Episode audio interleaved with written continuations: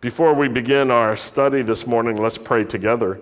Baruch atah Adonai Eloheinu melech haolam asher kidshenu la'asok b'divrei Torah. Blessed are you, Lord our God, King of the universe, who sanctifies us with his commands and commands us to engross ourselves in the words of Torah. Amen.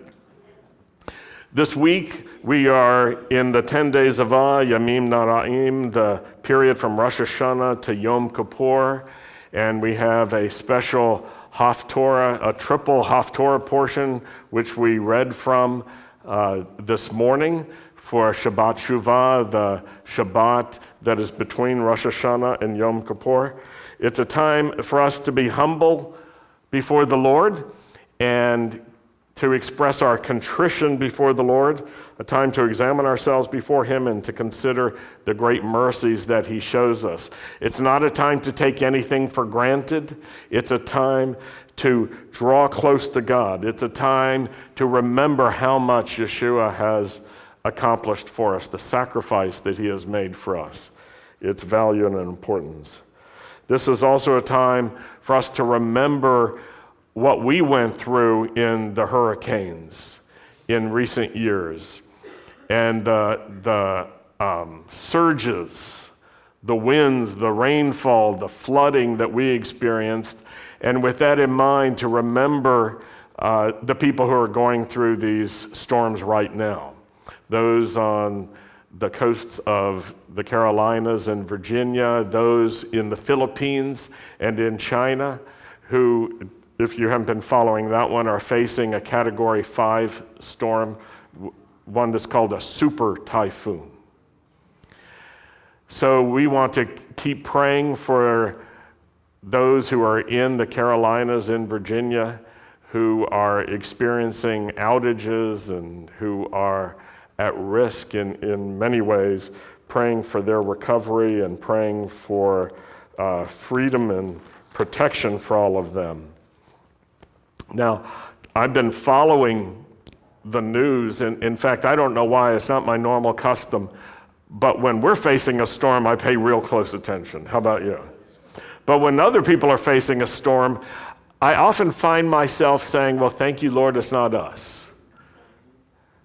I'm being honest, you know, I'm sort of being less attentive. But for the last few days, I've been waking up every 30 minutes or an hour and just being mindful of the storm and what people are going through and, and praying for people and, and updating myself and doing that cardinal sin of looking at the news on my iPhone in the middle of the night just to see what's happening with people. And one thing that I took note of was that in New Bern, um, there was great flooding from the river there. And I, I, read this more than 360 people were rescued from flooded areas, and teams had nearly 140 more to go to get to. Uh, New Bern said on its website Friday evening, Mayor Dana Outlaw. I mean, what a great name.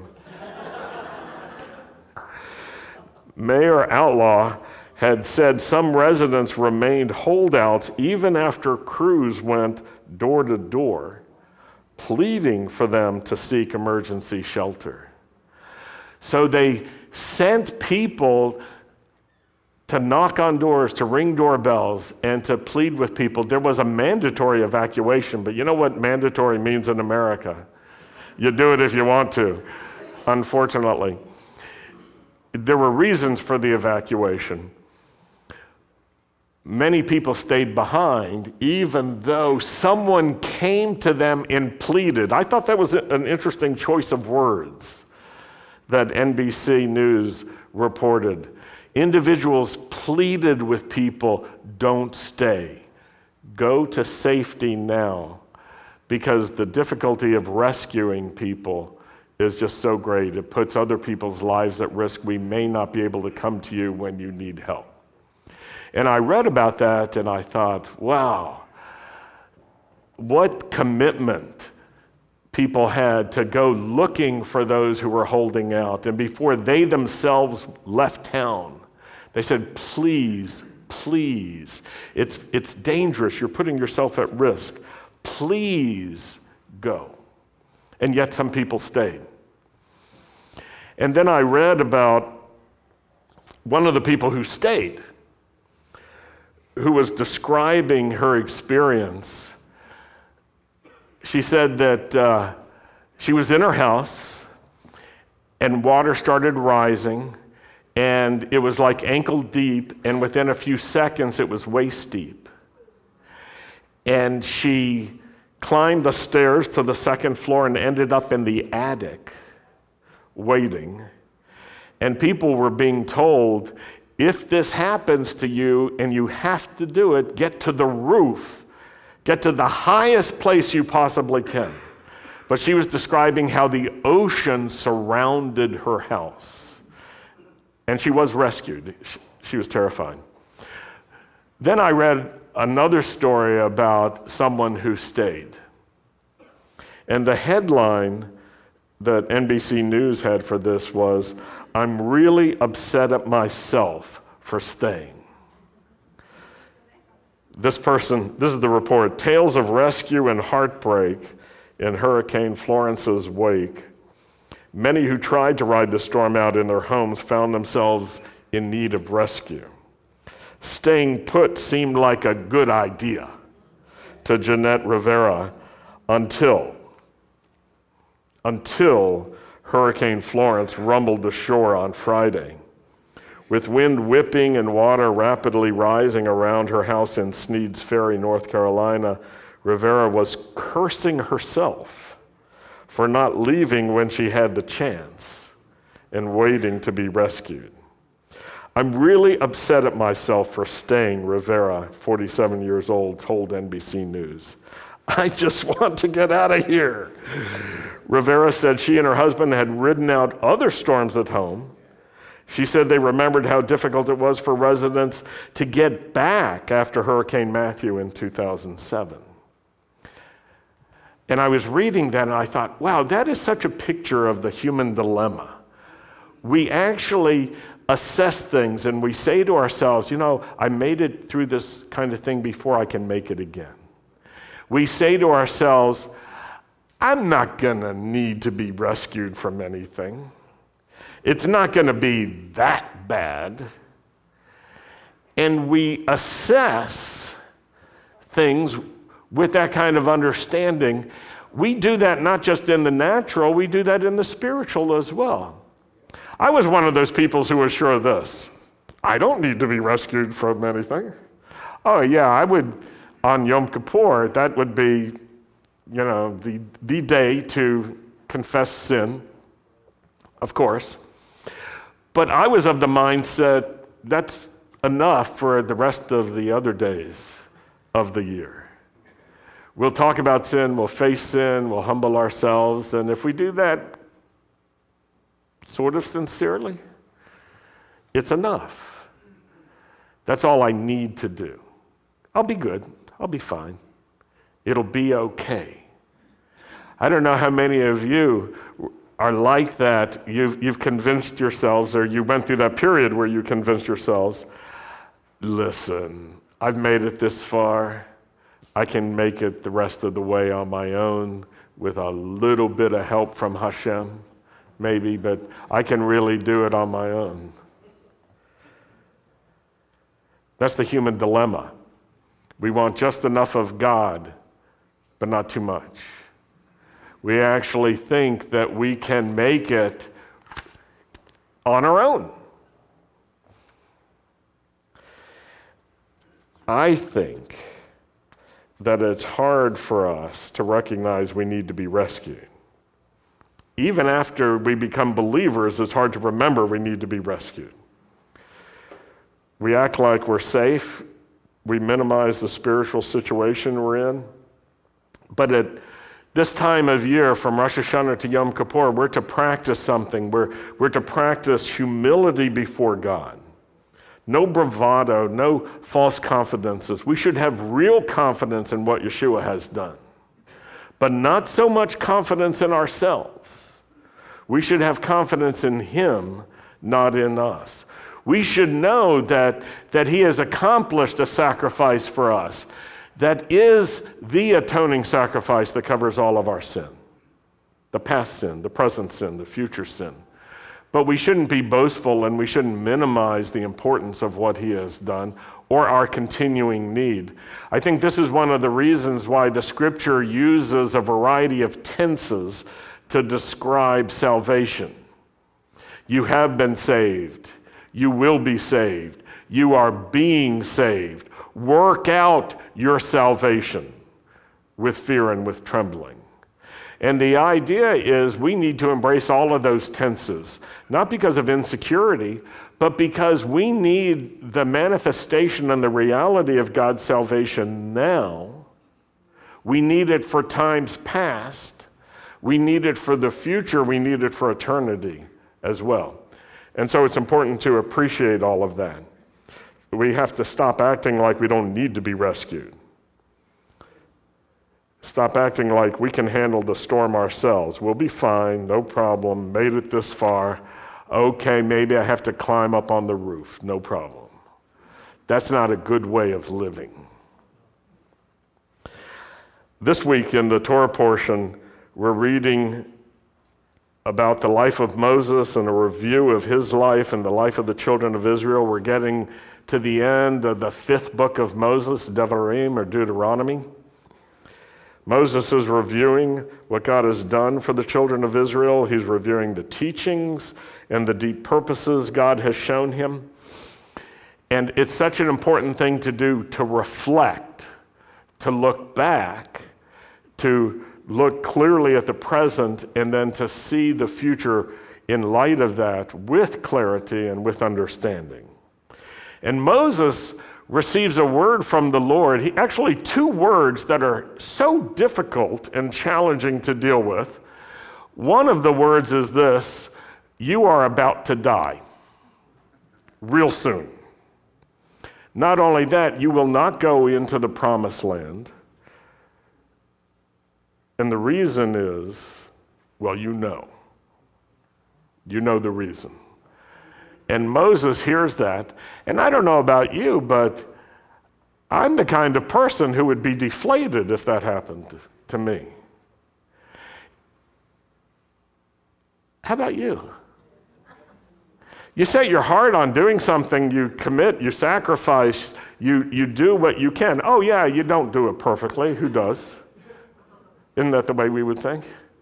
And then God says, You know, that which you really set your heart on doing, that which I called you to do, ain't going to happen.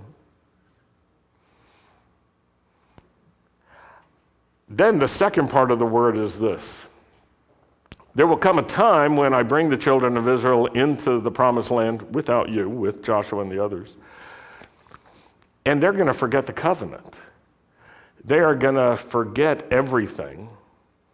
They will not remember they will live as if those things are unimportant, as if they can save themselves and rescue themselves. And it's going to go poorly for them because that's what happens. And they are not going to do well with me or with life. And I can imagine Moses taking stock. It's like, wait a minute, I'm going to die quick and they're going to mess up big time. I'm out of here. It would be really easy to, to quit at that point and say, well, I'm for the American dream of success. Of course, he didn't know the American dream. It was a blessing for him to be unaware.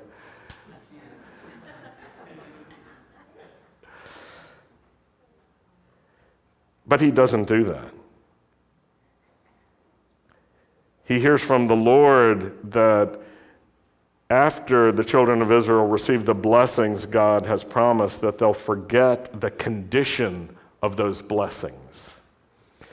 The blessings are part of a covenant that God has made, and they will forget the covenant. And they'll try to live their lives without faith and without faithfulness. That is the human dilemma. We think we can live without faith or faithfulness. And the Lord says it won't go well for them when that happens. But in fact, it doesn't go well for anyone when that happens.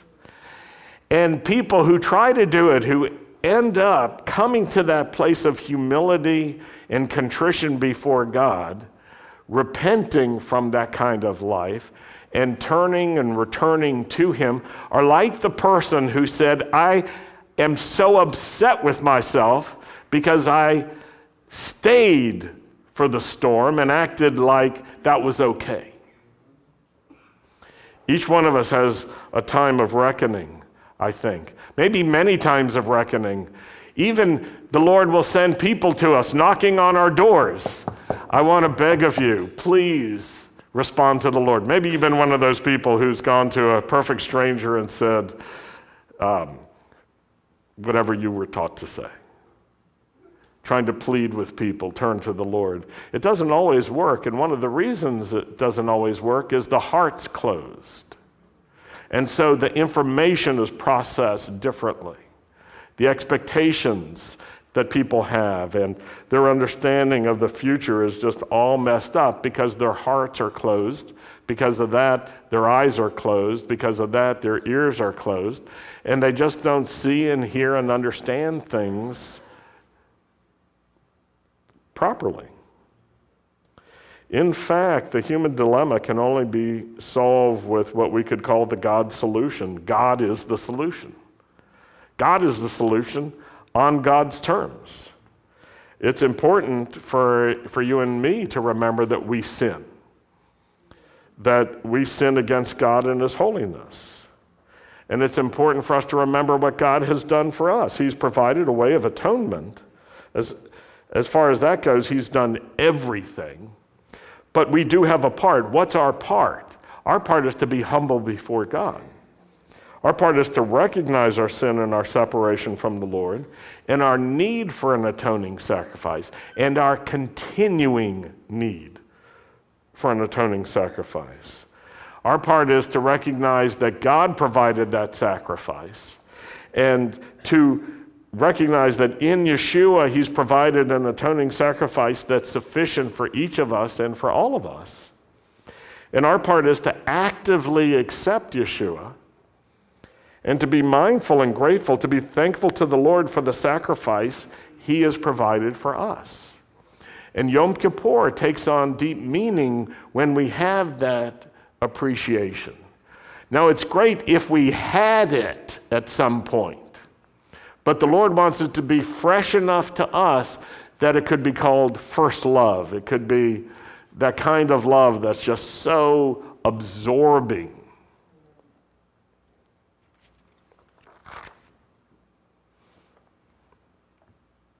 So, what's required of us that we continue in God's solution? We have to keep the Lord at the center of our focus and keep our hearts open to Him, keep our lives open, live for Him, live on His terms, and trust Him that what He says is good is good, and what He says is evil is evil. Now, God knows what's about to happen with Israel, and He knows what's about to happen with Moses. And the fact is, you and I know that too. Why? Because we can read. As Cantor Aaron taught us earlier today, it's so important not only what Moses learned, but what he wrote down so that anybody who could read, and I would amplify that, anyone who can listen to someone who can read, so that all of us are, are accountable in a sense because each one of us can hear the word, each one of us can read the word for ourselves and, and be aware. And so it's important that we not only start with understanding and start with enthusiasm, but that we keep going with understanding. Now, in this week's portion, we're reading that the time for Moses to die is near. And the Lord tells Moses that Israel is going to go forward without him. And they need to remember him, remember his teachings, what they learned from him, his example in life. But they're going into the promised land without Moses. And I think of Psalm 90, verse 12, that says, Teach us to number our days so that we may gain a heart of wisdom. And here's a, here's a moment where Moses can number his days because he can say, It's almost over. Rather than falling into self pity or fear or disappointment or despondency or guilt and self condemnation, he uses the opportunity to draw close to the Lord, to understand what's going on, to see things clearly, to hear things clearly from the Lord, and then to respond with um, wisdom and with a positive view about God and the future. This is a great example for us because sometimes if we don't get our way, you know what we do? We just whine. And we complain to other people and we ask rhetorical questions about why something's happening. So the Lord says to Moses, in effect, Your days are up. You're not going with them into the promised land. You're going with me. And that is the beauty of what the Lord is saying. It's not abandonment. He's telling Moses, it's time to leave them now. It's time to come with me. And as we'll read over the next few weeks, this is exactly what happens. Moses is not being abandoned, he's not being rejected. In fact, as I read it, the, the Lord is with Moses as Moses goes to the place of his burial. And the Hebrew indicates that the Lord himself buries Moses which is an amazing idea. The Hebrew is pretty explicit. It says, He himself, after mentioning the Lord, He himself buried Moses. That's a challenging idea for a lot of reasons, but it's especially challenging for anyone who has embraced the, uh, the philosophical framework of Maimonides that abstracts God and, and takes away God's ability to be uh, physical and to manifest any kind of material presence, and, and basically says God is a spirit that is exclusively outside of the material world. That is an idea that has been embraced by much of rabbinic Judaism. It's a foundational thought. It's actually an idea that originates in uh, Islamic theology. That's where Maimonides got it from. It, it wasn't original, fully original, because the Greeks had some ideas like this too, and some of the great philosophers did. But the idea that God could actually materialize inside of the physical world, this was considered like lowbrow theology, but it was Torah. This was considered not very sophisticated, but this is what Moses taught. And then when it's time for Moses to die, the scripture says, and the Lord buried Moses. Well, there's a problem. How does an unincorporated spirit being who's outside of the universe get his hands on a shovel? you can imagine the difficulty. But I think it's so fitting the Lord bears the honor and the responsibility of burying Moses. The Lord provides a grave for the one that the scripture says he spoke to as a friend. So the Lord takes responsibility to bury his friend, Moses. The Lord shows respect and love for his dear friend. I think maybe the Lord even dug the grave. Some, some Jewish chacham, wise men, I think they're wise guys in this case, because I don't think they quite get it right. They, they think, oh, the, uh, the pure soul of Moses buried the dead body of Moses. And I'm thinking, that's a challenge. but what could be worse than to imagine this that the God who, who you have served has basically said, go bury yourself? That would be terrible. You know, it's worse than these westerns, these dark westerns, you know, where the bad guys, the outlaws, you know, they have the good guy and they make him dig a grave. But can you imagine if the Lord said to Moses, Go dig your own grave, throw yourself into it, die, but before you die, pull all the dirt down on you? I just don't think that's how it worked. As I understand it, the Lord did the burying, and I like to think the Lord would have washed the body of Moses after his death and then wrapped him and then placed his body in the grave and then carefully filled the grave because that's what it means to bury someone. And when it says the Lord buried Moses, what an awesome picture. Because the Lord is saying to Moses, it's time to leave them and go with me and I'll be there with you at the end. And together, we'll go into the future that I have for Israel. And then you can imagine when Moses shows back up on that other mountain with Yeshua and Elijah. It's a good time, not a bad time. They're still dealing with the same issues People trying to make their life without the covenant. People trying to save themselves or think there's not really a storm that's going to affect me. I don't have to deal with anything. It's a powerful, powerful passage. I want to move into the Brit Hadashah portion today. Luke chapter 24. It's really a powerful, powerful passage that talks about the post burial of Yeshua. Luke 24, verse 13. That same day, two of the disciples were going toward a village about seven miles from Jerusalem called Emmaus. And they were talking with each other about everything that had happened. And as they talked and discussed, Yeshua himself came up and walked along with them. Now, when, when you listen to this or when you're reading it, I want you to grasp the sense of humor Yeshua has that is both brilliant and a little dark. And I don't know, I, I love the guy. I,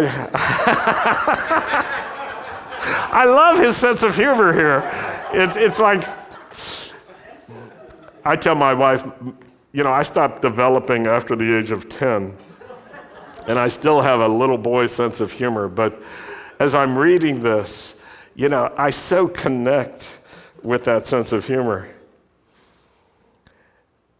So, as they were talking with each other, Yeshua comes up and walks along with them. Verse 16, but something kept them from recognizing him. He knows who they are, they don't know who he is.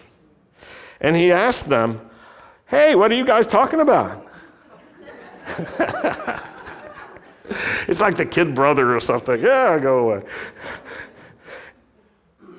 And they stopped short, and their faces downcast. One of them, named Cleopas, answered him, You got to be kidding. Are you the only one in Jerusalem who doesn't know what's going on? You don't know what's been going on the last few days? and Yeshua continues. He says, What? what are you talking about? And they said, The things about Yeshua from Nazareth. Now, as we read these next things, pay attention to what their expectations were of Yeshua. Pay attention to what their disappointments are. And pay attention to how they interpreted the scriptures and their theological ideas. So, this is what they say He was a prophet, and he proved it by the things he did and said before God and all the people. And our high priest, our leaders, handed him over so he could be sentenced to death and executed on a stake just like a criminal. We had hoped he was going to be the one to liberate Israel. And besides all that, today's the third day since these things happened. And this morning, some of the women shocked us. They went to the tomb early and they couldn't find his body. And so they came back, but they also told us that they'd seen angels who said he's alive. And some of our friends went to the tomb and they found it just the way the women said, but they didn't see him. Do you, do you hear the disappointment? And do, can you recognize the expectations they had? He was going to set us free from these occupying Romans and all the corrupt collaborators.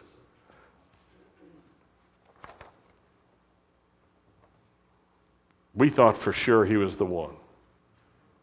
And now it's been days and nobody even knows where his body is. He's gone. Uh, the women, yeah, they said.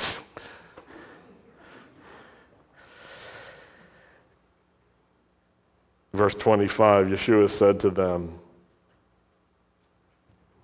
Foolish guys, you're so unwilling to put your trust in everything the prophet spoke. Didn't Messiah have to suffer and die like this before entering his glory? And then, starting with Moses and all the prophets, he explained to them the things that can be found throughout the Tanakh concerning himself. That Messiah had to die before entering his glory. The prophets knew it, Moses knew it. He gave them a beautiful Bible study as they're walking along. And they're still thinking, he doesn't know what happened but he's trying to explain something from the Bible. And their expectations and their disappointments and the way they understand scriptures are still limiting them so that they're not seeing things clearly, they're not hearing things clearly, they're not understanding with their hearts. It goes on, verse 28. Now be mindful of this they still don't know who he is. They approached the village where they were going. It was a seven mile walk, right? He made it, he made as if he were going on fur- farther, but they held him back. Okay, so now he's continuing with this sense of humor. It's like, well, I got to go, guys.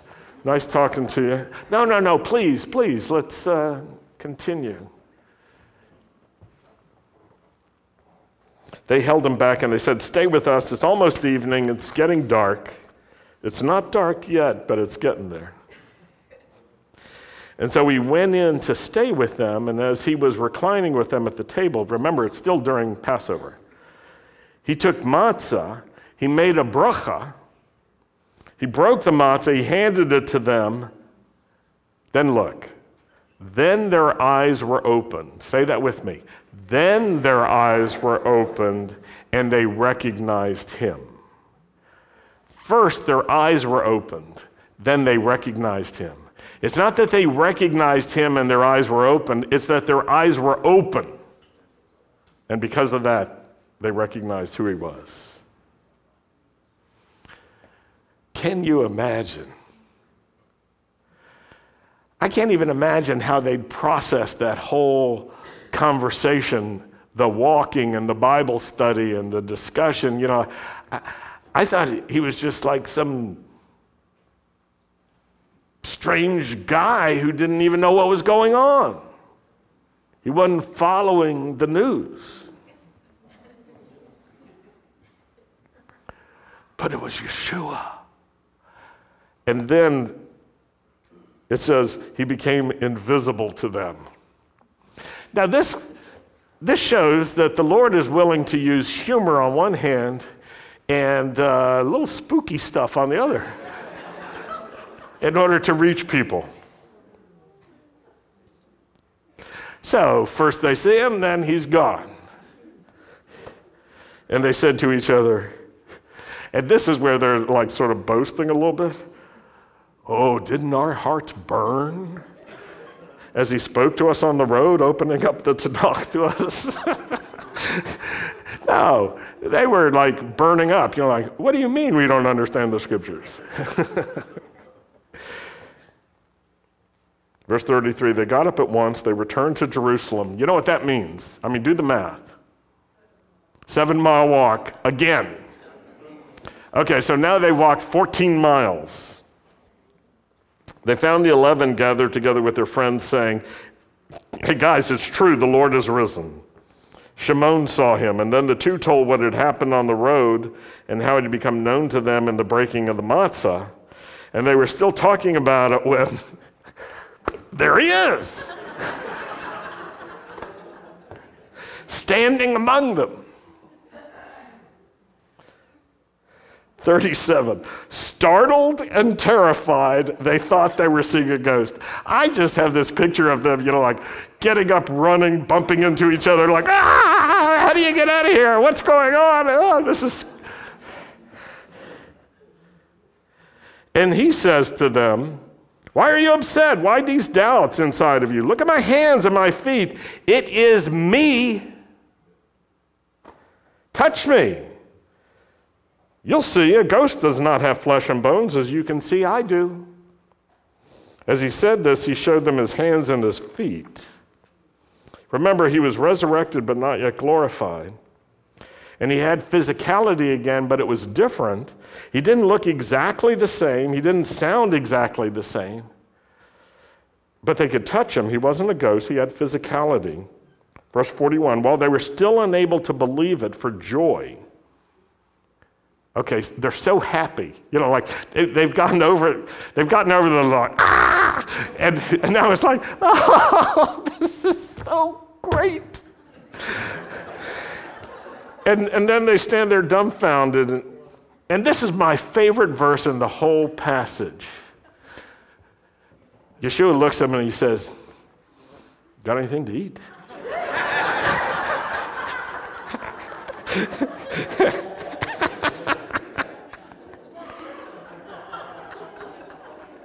I imagine him saying, I am starving. I didn't really enjoy my Last Supper, as you know. I haven't eaten for days. I'm famished. What you got to eat? They gave him a piece of broiled fish, which he took and ate in their presence broiled over fire, fire. You know, they didn't put it in the convection oven under the broiler or anything. He's opening their spiritual eyes. He's speaking to them. He's saying, "You know, you didn't you didn't understand things correctly." And because of wrong understanding, wrong expectations, and your disappointments, you didn't know what was really happening. I'm back. and he's back with not a sense of tragedy, but a sense of humor. He's back with joy, with gladness, and he, he reveals himself in a way that's unforgettable to them. They will never forget that encounter. This is not you know, Jesus in a cloud walking six feet above everybody, sort of floating and like, yes, my sons.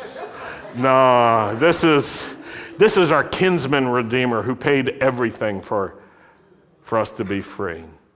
This is the rescuer, like the fast water rescuers, the swift water rescuers who can get in the middle of the most dangerous of circumstances in a storm and go rescue somebody and bring them back.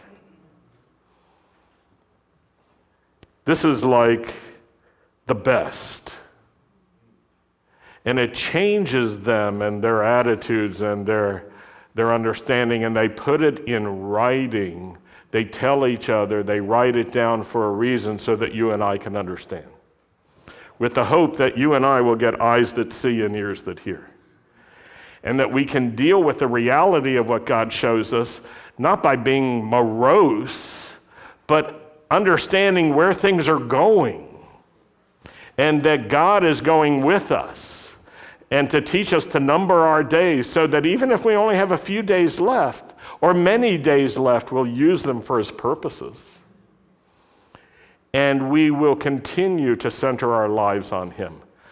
That's a great story that the Lord has shared with us. And He wants us to live with that kind of understanding and that kind of expectation so that we're not just sad about the disappointments in life, but we understand God will overturn even the things that have been difficult and tearful for us. And He'll save us, He will rescue us to the uttermost, to the point where we may be running around scared crazy, bumping into each other confused and dumbfounded, and then finally collapsing in joy. It's like,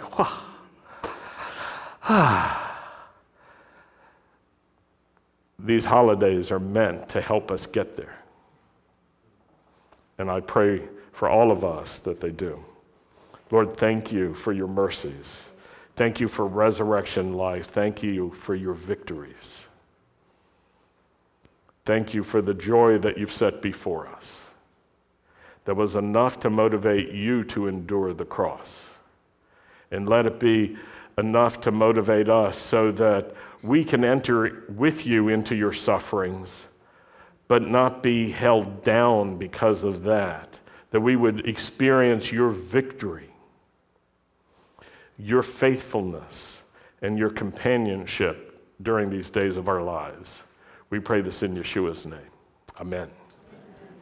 We're going to close with Aaron's blessing. I invite you to come next door, have coffee and fellowship with us afterwards. Never forget your children. You should already have them in your possession.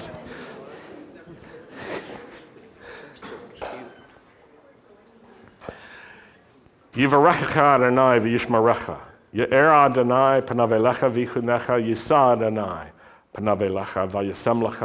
Shalom. The Lord bless you. The Lord keep watch over you and protect you. The Lord cause the light of his face to shine upon you. The Lord be gracious to you. The Lord lift up his face to you and give you his peace. In the name of Yeshua, the Prince of Peace. Amen. Shabbat Shalom.